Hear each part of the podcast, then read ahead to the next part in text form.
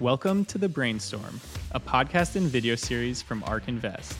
Tune in every week as we react to the latest in innovation and reflect on how short term news impacts our long term views. To learn more, visit ark-invest.com. ARK Investment Management LLC is an SEC registered investment advisor. ARK and Public are unaffiliated entities and do not have a relationship with respect to either firm marketing or selling the products or services of the other.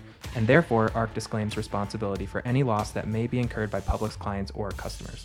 The information provided in this show is for informational purposes only and should not be used as the basis for any investment decision and is subject to change without notice. It does not constitute either explicitly or implicitly any provision of services or products by ARK and investors should determine for themselves whether a particular investment management service is suitable for their investment needs. All statements made regarding companies or securities are strictly beliefs and points of view held by ARK and or show guests and are not endorsements by ARK of any company or security or recommendations by ARK to buy, sell or hold any security. Historical results are not indications of future results. Certain of the statements contained in the show may be statements of future expectations and other forward looking statements that are based on ARK's current views and assumptions and involve known and unknown risks and uncertainties that could cause actual results, performance, or events to differ materially from those expressed or implied in such statements. ARK assumes no obligation to update any forward looking information. ARK and its clients, as well as its related persons, may, but do not necessarily, have financial interests in securities or issuers that are discussed. Certain information was obtained from sources that ARK believes to be reliable. However, ARK does not guarantee the accuracy or completeness of any information obtained from any third party. Hello, everyone, and welcome back to another episode of The Brainstorm, episode 10. Today, we have our first external guest uh, to come talk about Penn National and ESPN. We have Ryan Butler, senior editor at onlinecasinos.com. And then we will also be talking about AI and contrails. But first, let's start with the news of the past week. Penn National, ESPN. Ryan, we are so happy you could join us. Would love a quick background on yourself, and then can you tee up this news that you know kind of broke the internet, at least for my timeline on Twitter? Yeah, guys, glad to be here. And obviously, huge, huge news in the industry. I have been uh, dealing with regulated gambling and media over the last five years or so since the Supreme Court decision in May 2018 that we're all familiar with that started the sports betting boom. Uh, before that, I was different uh, newspaper outlets uh, for different sports and political journalism. But it's been, again, gaming for about five years here. And, and this is one of the biggest stories uh, we've had uh, since I've gone here, since really since the, the that decision uh, five years ago. So a, a, lot to talk about today. And so, can you give us a breakdown of the landscape where Penn National falls in, and then just over uh, a, an overview of the deal itself? Yeah, so overall in the U.S. sports betting, again in that five years, we've kind of created almost a, a quadopoly of four major companies, of which even really two have a, a, much larger share. So your big two are FanDuel and DraftKings, which combined have about 75-ish percent market share, of which FanDuel has the majority of that. FanDuel has half of all overall market share, uh, DraftKings about 25%. So those combined are about 75% there with it. And then you have your two other big ones, which are BetMGM and Caesars, uh, again, capitalizing on their relationships with their existing casino databases, uh, you know, national tie-ins there. So everybody else, again, there's probably 40 plus regulated sports books across all the different states, across everything else with it. Everyone else is fighting for 10%, 15% or less. Um, there's been a lot of that have already fallen, um, and there's going to be more that fall with it. So, of those kind of remaining companies, uh, Penn is, is one of the ones that really thinks that it still has a shot, um, obviously, with this ESPN deal. The biggest things we're looking at for the ESPN is obviously A, does brand, the ESPN brand, capital or, you know, translate to bettors? it has struggled with other media companies. Fox Bet, which kind of jumped out. It seemed to be, a, oh, that's a logical one. Tie it in uh, with Fox Sports. Everyone loves that. That has fallen. Um, that's off of it. We had Maxim Bet. That didn't last very long. Sports Illustrated even have a partnership that a lot of people weren't aware of. That's fallen off. So we've struggled uh, with these brands. And we obviously, we saw it with Barstool. Very loyal fan base. And Penn realized or determined that that just wasn't going to work long term. So uh, instead of folding, which those companies I mentioned earlier have already, we've seen other sports books uh, fold or in the process of it uh, Penn is pun intended doubling down with this ESPN one, which is one of the biggest deals we've seen there. Uh, so it's going to be a really interesting look to see does that a again like I said, does that ESPN brand is that the one that finally breaks through that translates and Uh, the second thing we're looking at too is Penn uses its own in-house technology. It paid two billion dollars for the score, which is kind of the equivalent to ESPN in Canada. Uh, they've also developed their own in-house tech platform. And technology is one of those underappreciated, huge aspects of sports betting success. DraftKings and FanDuel, yes, they have the DFS brand, the, name, they have the brand awareness, all that stuff. But really, some of their biggest successes has been their technology. They were the innovators of single game parlays, which have higher hold percentages than even traditional parlays, which have higher hold percentages than uh, typical standard bets. Uh, and there's different ways to stand out. You know, when you look at the NFL, guys, it's every every you know book is pretty much the same. Uh, one team's going to be minus three, one team's going to be plus three, minus one ten, big aside. It's those different innovations. It's those prop bets, those smaller bets, everything with it. So again, uh, trying to wrap that all up. ESPN, that brand, and uh, secondly, Penn now with its own in-house tech platform. Using that with that ESPN branding around it, can those combine and, and can they be a force in a market that really is dominated by four companies? Ryan, I'm I'm so glad you're on because that was a, a better rundown than anything I've I've seen online yet. So that that's amazing. And what's your gut take on this? Right? Does this actually matter for the the landscape, or is this just news because it's a, a great win for Portnoy and a great story? Uh, so it's grabbing headlines. But as you're saying, you know, are people fighting for scraps? Does it matter for the landscapes and those big two players? Uh, is this a way that ESPN kind of regains some relevance as their cable subscriptions are are slowly trickling off yeah, again, that's part of why it is such a big story. Just to touch on that first now, it's it's so many different pieces. Dave Portnoy, the sale, selling it for five hundred million dollars or whatever, getting it back for a dollar, an incredible thing with it. ESPN and Disney has really been struggling, and ESPN in particular. Uh, you know, they, if you remember, kind of years ago, they they joked the nuclear option for McDonald's, which was struggling, was making breakfast twenty four seven. That was a big deal on a big news story. ESPN has been kind of flirting with the sports book for years. Now they finally finally pulled the trigger, so they're going to go ahead with it. Again, now they don't own it; they're just the licensing deal. So we'll see with that. And then again, the biggest question overall is: Is there room? There is room for a fifth big player. Uh, ESPN and Penn are projecting 20% market share, uh, which is is is really really aggressive. That would be incredibly hard to reach just for anybody. Um, that's going to be tough. But can they go to 10%? Which is roughly double what they have now, I think it's possible. One of the big things I think we're just the difference is with these branding ideas and why maybe I'm a little bit bullish on ESPN, but I look like if I pull out my phone, if I pull out the ESPN, I'm I'm looking at the ESPN app five times a day, just blindly, you know, just seeing what's going on. I have no idea. I check ESPN.com every day. You know, I, there's some background sports, there's something going on. ESPN for sports fans is so ingrained in our life here in the U.S.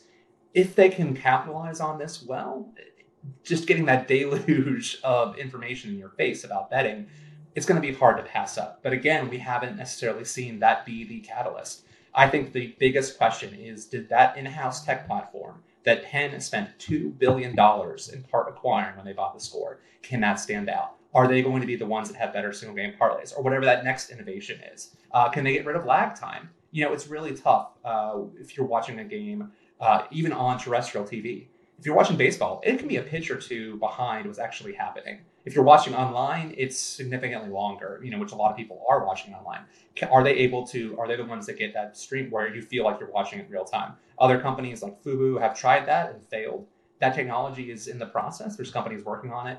If they're maybe the ones who innovate or can push that forward, that'd be a big deal. Caesars has kind of tried this where they were broadcasting a game on their sportsbook app uh, tied in nicely with it. Well, ESPN has a huge already built-in media network with it. If I can, if the ESPN Bet uh, app, if I have the sports book, uh, let's say you know a Monday Night Football, and the game is live, real time, and I have the bets right there, the live lines going with it.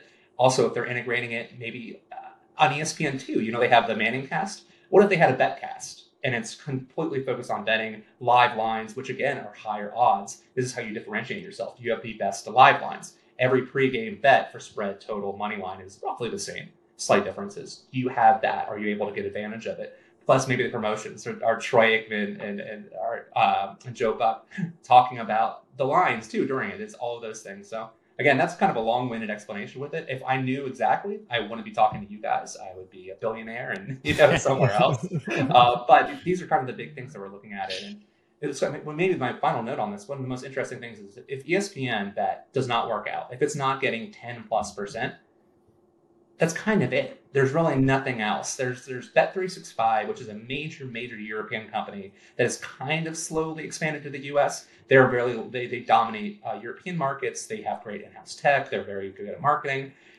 Do they try to get in? That's the only other, and then maybe like an Amazon or, or something else that we kind of out of left field. But if that's if ESPN Bet and Penn, which again Penn we haven't even touched on, is the largest land-based casino operator, has the most properties across the country. Most of them are smaller they don't have any flagships like the Bellagio or whatever, but you know they have a big database.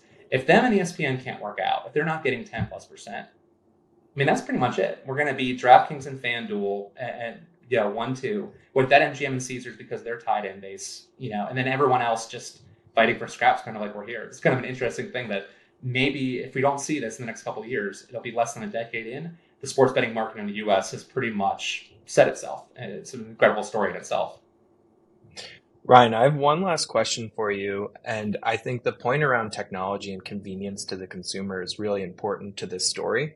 Um, but what I noticed in digging through the press release, and please feel free to correct me if I'm misinterpreting this, but there is within, you know, some states where both iGaming and online sports betting is legal. What I saw in the press release is Penn will now spin out the iGaming portion of the app that was originally tied in with online sports betting through the Barstool Sportsbook. That will now be spun out into a separate Hollywood branded app.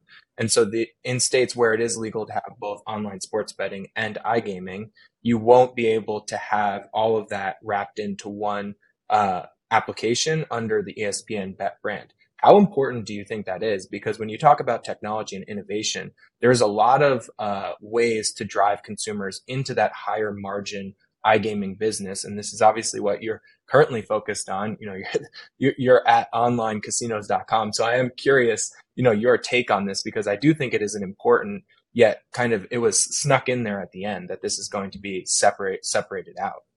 Yeah, and Nicholas, I appreciate you bringing that up. It's we focus this conversation on sports betting, but sports betting is just a small piece of the puzzle for the overall online casino gambling market. Uh, it's similar to a casino. If you go into any land-based casino in America, you see slots everywhere, and you maybe see some table games. A sports book is typically in the back. It's not a, usually a prominent thing for most casinos. It's a way to get you in there, place a few bets, and then they're hoping on your way out you see a slot machine you like or a table game you like, and you play it there table games, online casino table games, and slots in particular have much higher margins than sports betting. A typical sports book holds about 7%, an online casino can be 25 30%. So it's a huge part of it, and then really ultimately all this money that DraftKings, FanDuel, Caesars, and BetMGM have spent is with the idea of it ultimately the adaptation of more online slots and table game states. So that, that is a big one for Penn. It uses the Hollywood brand name for a lot of its properties, so that's a little bit more common. You know, you're kind of hoping there. But yeah, the problem with going all in on ESPN is that you are just sports. And again, that's a lower margin thing with it. So from again, we've talked about how does ESPN bet play into the sports betting picture? Eh, you know, 10% is is doable. It'd be tough, you know, everything with it.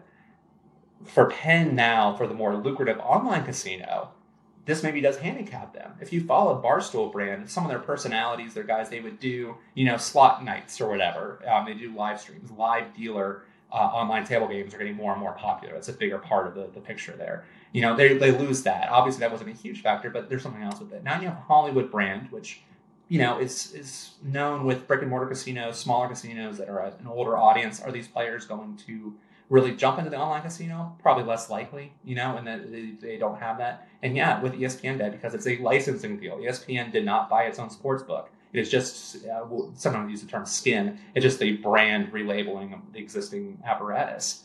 Yeah, they lose that that online casino connection, and, and it could be a, a difficulty there long term, you know, converting people to those iCasino players that are more lucrative. So yeah, it's something that Penn's going to have to, to look at as it continues with this, this, this massive double down bet. I mean, again, $2 billion on the tech and the score. Uh, you're looking at uh, hundreds of millions of dollars potentially, depending on the duration of the deal, how long it lasts for the ESPN licensing. Uh, they already spent several hundred million dollars for Barstool and gave it away for a dollar.